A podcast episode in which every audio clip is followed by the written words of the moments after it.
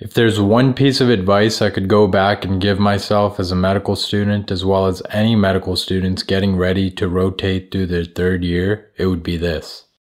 Focus on being an asset. This applies whether you're a medical student, a resident, or really any role that involves working with others. Everybody you work with, try to make their life easier.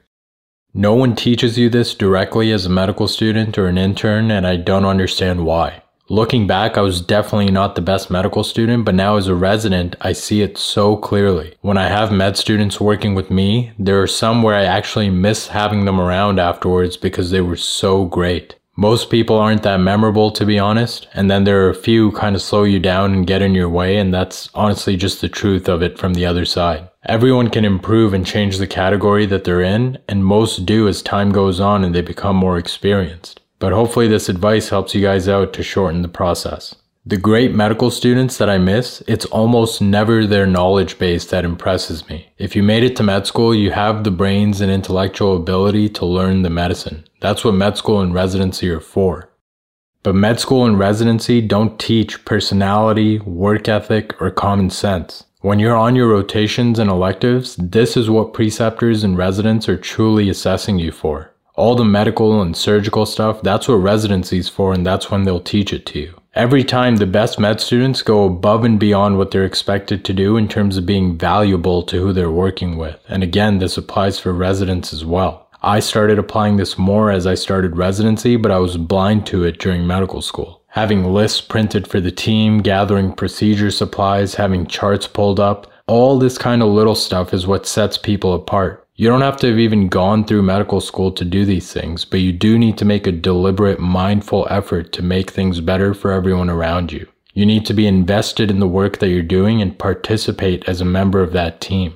You're there to become a part of that physician's team for the day and have a common goal with the team. You're not there to just watch the clock, even though it may feel like it sometimes.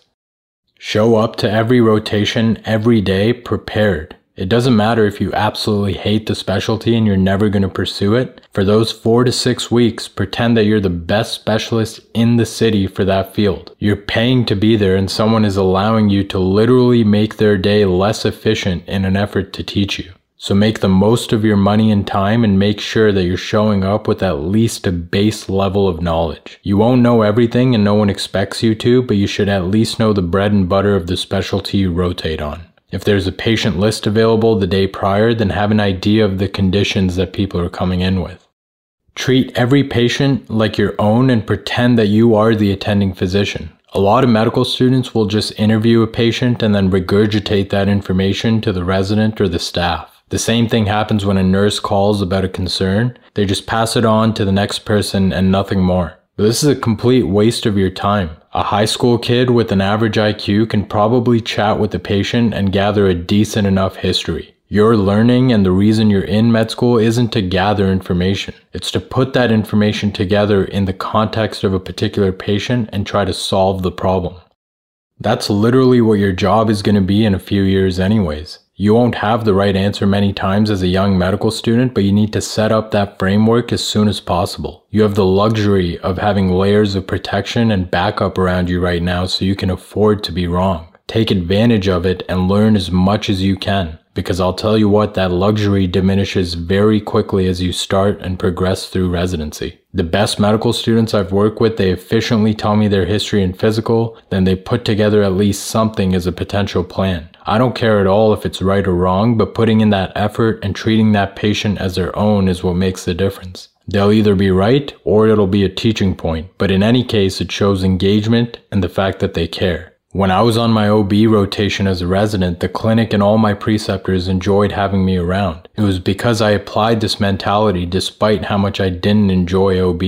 I treated every patient like my own. I had a plan in mind for them. I showed up at every delivery, and it was like I was working with those people as a colleague with a little bit of backup rather than just existing in their space, watching them work and slowing them down. So just start pretending right now that you're the attending and you're on your own, and what would you do? Because again, you have the luxury of being wrong, and there being no consequences for that.